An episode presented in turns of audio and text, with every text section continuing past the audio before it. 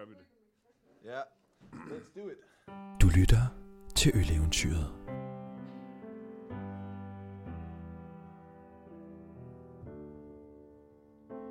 Jeg holder af dig sådan der.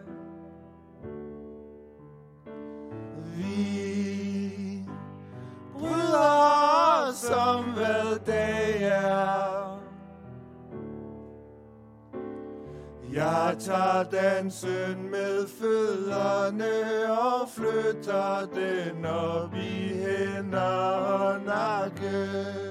Jeg hedder Henny Kro, og jeg skal op til gymnastik nu.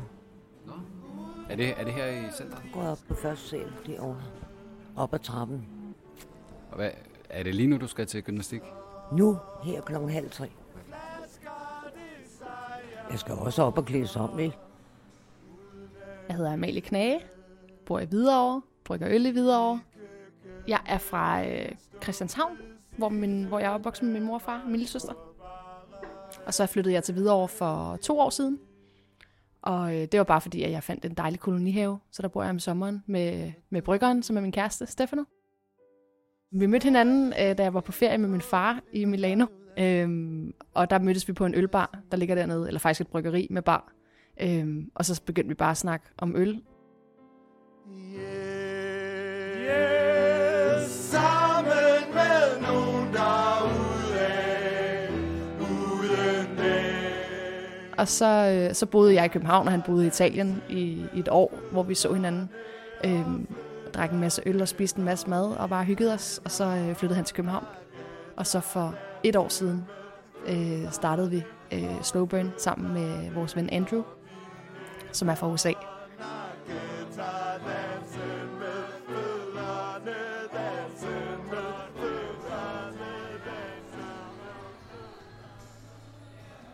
Hvor mange bryggerier tror du, der er i, i Hvidovre? I Hvidovre? Aner du ikke. Jamen altså, det er en sindssyg koncentration. Den er højere end i Brooklyn. Øh, der er fire lige nu. Så der er Benzo Brew, Hvidovre Bryghus, Spy Brew og så os. Og det er jo ret mange på sådan en lille område. Øh, så det er meget fedt, og vi laver også nogle ting sammen.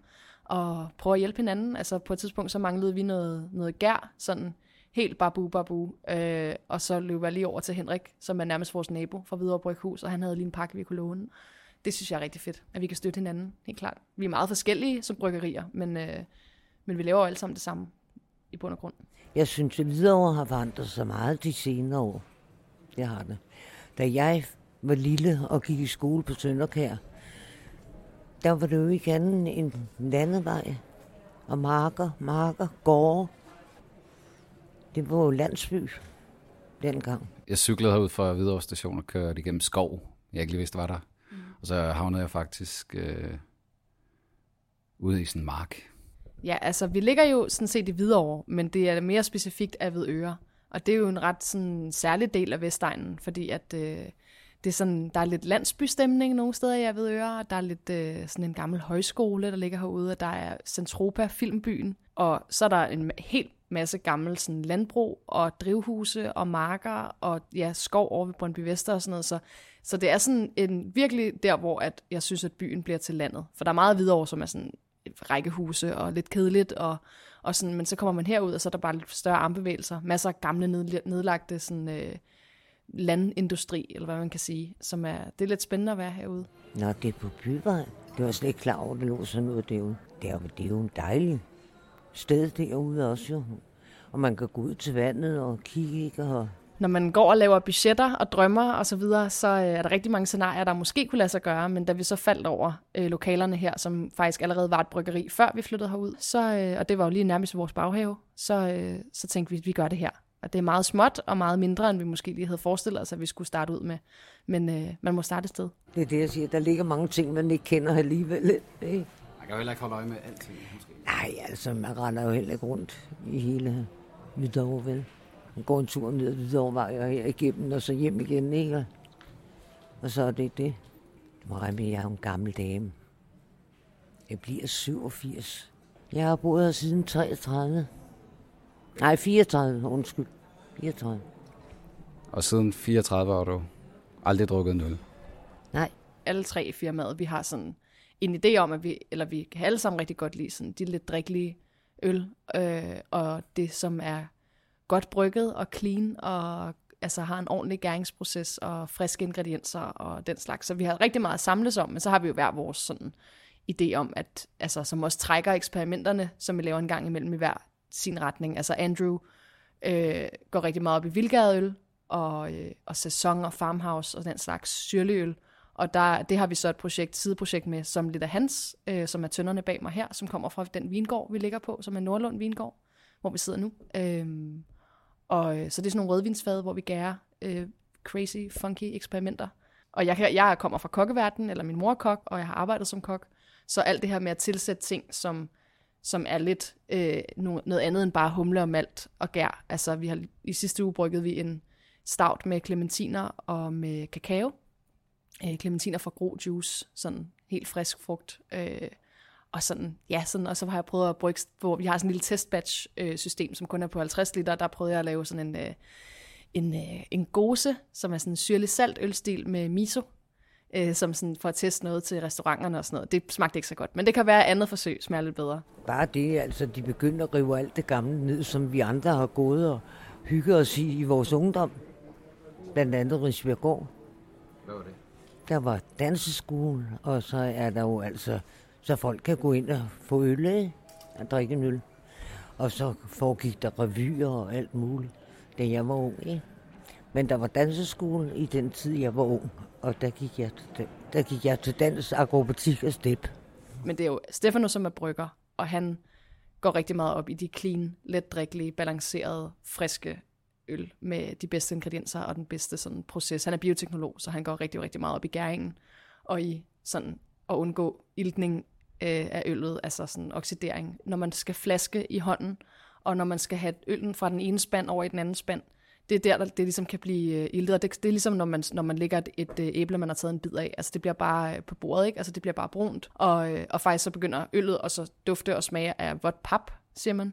Så det er bare sådan, alt hvad der ligesom hedder humle og nuancer og, og det lækre ved øllet, det bliver bare sådan dårligt. Altså ligesom man, hvis man drikker en rigtig gammel øl fra en supermarkedshylde, som bare er stået varmt, øh, så bliver den sådan lidt brunlig og kedelig og bare sådan lidt død.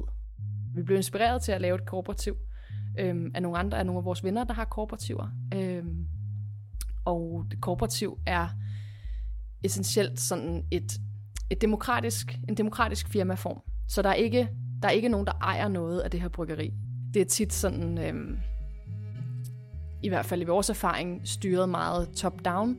Øh, altså, at der er nogen, der ejer bryggeriet, eller er headbrewer, som bestemmer, hvordan alting skal foregå og så videre. Vi vil ligesom gerne, kan man, kan man inkludere folk mere, dem der arbejder med os, inkludere dem mere i at skabe det her firma, så det heller ikke bare er vores, og så hvis vi ikke vil mere, så, så dør det bare, eller sådan. Kan man ligesom gøre det mere bæredygtigt, så det bare kan få lov at leve? Og vi har heller ikke sådan, at du har købt en andel. Jeg ejer ikke en andel. Jeg kan ikke sælge den videre. Øh, når jeg går ud af bryggeriet, så går jeg bare ud af bryggeriet. Men jeg har heller ikke lagt en masse penge for at være med. Dem har vi lånt. Det er sådan, vi har finansieret projektet. Og så, øh, og så er det også sådan, at hvis vi nu får et overskud, så bliver de penge brugt på at selvfølgelig gøre bryggeriet større, og vi beslutter i, i, i øh, generalforsamlingen, hvad vi gerne vil med vores overskud, men de kan også gå til for eksempel bonusser til alle de ansatte, alle medlemmerne af kooperativet. Og lad os sige, at vi ansætter dig, øh, så går der måske et halvt år, hvor vi lige finder ud af, om det er rigtig fedt, og om du har lyst til at være med til at tage beslutningerne og, øh, og den slags. Og så kan det være, at du øh, bliver optaget som medlem i kooperativet, hvis du gerne vil det. Men det er altid godt at have sådan lidt en testfase, fordi vi er jo så alle sammen med demokratisk til at beslutte, altså med, og hvis vi ikke er enige, så er det en håndsoprækning, og så gør vi det, som, som der bliver bestemt med det. Så det er også vigtigt at have nogen, som man stoler på, og som man på en eller anden måde er på samme side. Ikke? Det kan tælles på en hånd, hvor mange kvinder, der har været der er med i de afsnit, jeg har lavet indtil videre. Er det noget, du tænker over at være kvinde i en branche, hvor der er mange, rigtig mange mænd? Altså det kommer i perioder, fordi at, altså jeg føler mig helt klart som en del af den her branche. Men det kommer op en gang imellem, øh, især da jeg arbejdede som bartender.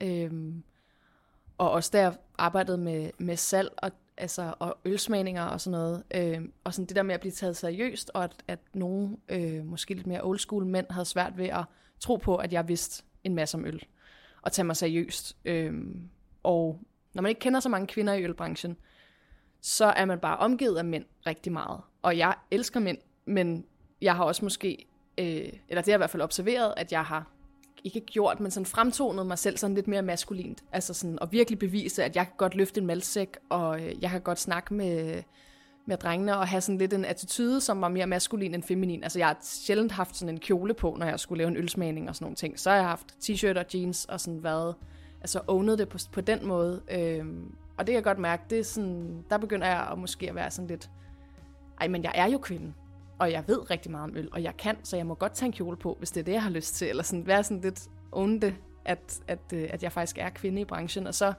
er jeg rigtig glad for, at der er kommet nogle bevægelser, som har sat fokus på kvinder i ølbranchen, og jeg er selv en del af en af dem, der hedder Glow, som er startet af Mariana fra Amager Bryghus, som er brygger på Amager Bryghus.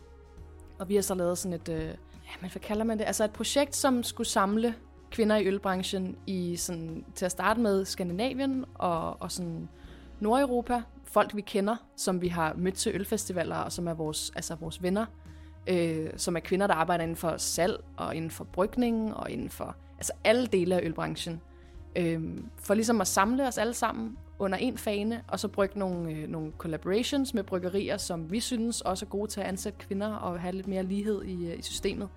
Øh, og så lancerer vi de her øl øh, på forskellige barer på samme tid, og så siger vi, okay, så kan I komme ned, til det her release, og så kan I snakke med os. Øh, så sidder vi måske 10 kvinder, øh, og er bare fucking badass, og ved vildt meget om øl og den her branche. Og hvis man så gerne vil ind i branchen som kvinde, så kan man også komme der og sådan snakke med os, og få det afmystificeret, og, og se med sine egne øjne, at det kan man sagtens, for det kan man sagtens. Hvad laver I til gymnastik? Jamen, alt muligt. Altså, vi får rørt hele kroppen. Simpelthen. Jeg kunne slet ikke undvære, det er jo altid gået til sådan noget, ikke? Altid gået til gymnastik, og da jeg var ung, som sagt, der gik man både til dans og alt muligt. Men sådan er det. Jamen, det er godt. Så det er derfor, du holder dig så godt? Ja, tror jeg også. Nu snakkede om det der med ilt før, altså oxidering. Øhm, og det kan være rigtig svært at vide, om sker, når du putter på dåse for eksempel. Så er der bare en maskine, der kommer, og så dåser vi, øh, og der bliver, dåsen bliver fyldt med CO2, og så bliver den fyldt med øl, og så, bliver den, øh, så kommer der låg på, og så bliver den forsejlet. Og du ved ikke, hvad der er sket i den proces. Altså, du kan se det med dit blotte øje, men der er måske nogle små justeringer og sådan noget, som kan gøre, at der vil komme ind. Der kommer altid lidt ilt ned i dåsen, men man vil rigtig gerne begrænse det. Og det vi så har brugt ja, en rimelig stor del af vores etableringsbudget på, er sådan et laboratorieudstyr, der hedder et O2-meter, som kan måle iltoptaget i en dåse, så, så den, sådan, den piercer den, og så kan den teste, hvor meget ilt der er i dåsen. Øhm, og det er helt absurd dyrt, det udstyr. Og det har vi sådan, altså folk synes, vi er vanvittige, fordi vi har købt det. Altså der er bryggerier, der har eksisteret i, i 10 eller 20 år, som stadig ikke har et. Øhm, og der er få af dem, i, altså endda bare i, i Danmark er der meget få af, det her, af de her apparater. Øh, og det debatterede vi også rigtig meget. Det var en af de lange snakke til vores øh, generalforsamling omkring, om vi skulle bruge de penge og så videre. Men, øh, men det valgte vi altså at gøre, det er vi virkelig glade for. Fordi altså, jeg fandt ud af sidst vi dåsede, at altså, når dåsen er fyldt med øl, så kommer låget til at ligge ovenpå det der skum, der er på toppen af dåsen, og så står den og venter på at blive forsejlet. Øh, og i den tid, den står og venter på at blive forsejlet i maskinen, øh, der kommer der sindssygt meget ilt ned i dåsen. Og det, kunne vi, det fandt vi ud af, fordi jeg stod på, så på et tidspunkt sådan, og trykkede låget ned over dåsen, inden den blev forsejlet. Og bare ved det, at jeg stod og sagde dut, dut, dut ned på låget, altså halverede vi iltoptaget. Øhm, så det stod jeg så og gjorde i fem timer sidste gang vi dåsede, fordi det kunne vi så se gjorde en forskel. Øhm, så selvfølgelig er det også sådan, det er lidt nøjere at vide, hvis man har fucket op. men, men det mindste ved vi det, og vi har også taget, altså, taget kasser med dåser fra, fordi vi kunne se, at iltoptaget i de dåser var for højt, og det ville vi simpelthen ikke have på hylderne, fordi så står det bare og bliver kedeligt. Øhm. Hvad er vi ude i, siger du, prismæssigt? Jamen, vi har givet 140.000 for, for vores dims. Øhm. Og det er sådan, så det er det dyreste, vi har, altså som er en ting inde i bryggeriet, ikke? og det er sådan, det er lidt vanvittigt, men vi er rigtig glade. Øh, den kommer fra Anton Par, og han hedder bare Anton. Han står på bordet, og man skal passe på, at man ikke taber ham. Så flasker det sig, jeg vågner, uden at ville. Du kan slet ikke lide øl. Nej, kan jeg ikke. Jamen, øh, jeg kan jo se på folk, de drikker øl. når de er ude. Men øh, jeg har da også nogle søstre, der godt kan lide en øl, men altså ikke anden sådan til selskab. Hvad, drikker du alkohol? Hvad? Drikker, drikker du andet former for alkohol? Jeg kan drikke sådan en, øh, jeg ved ikke, hvad de hedder, de der små kakao, man kan tage til kaffen. Kakaolikør eller sådan noget. Bailey. Ja, Bailey.